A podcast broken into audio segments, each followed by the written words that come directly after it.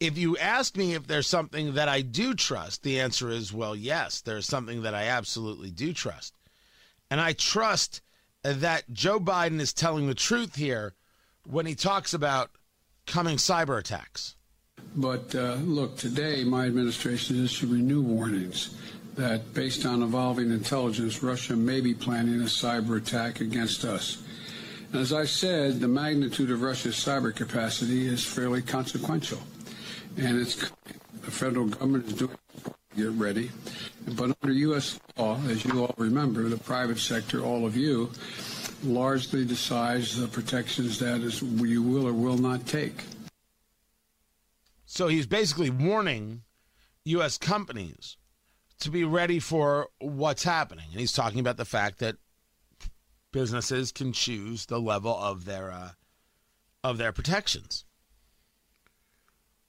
If I was uh, Joe Biden, one of the things that I would also be discussing, based on what we just talked about, is that anything that gets leaked from a Russian cyber attack should not be trusted. I would start putting that out now.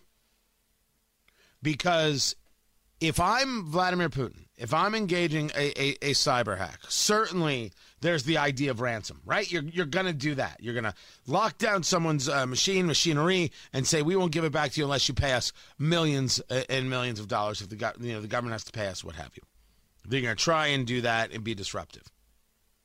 Then, if I'm them, you're going after dollars, right? Because you desperately need money. You're going to try and steal as many dollars as, as, as you possibly can, reroute things, etc.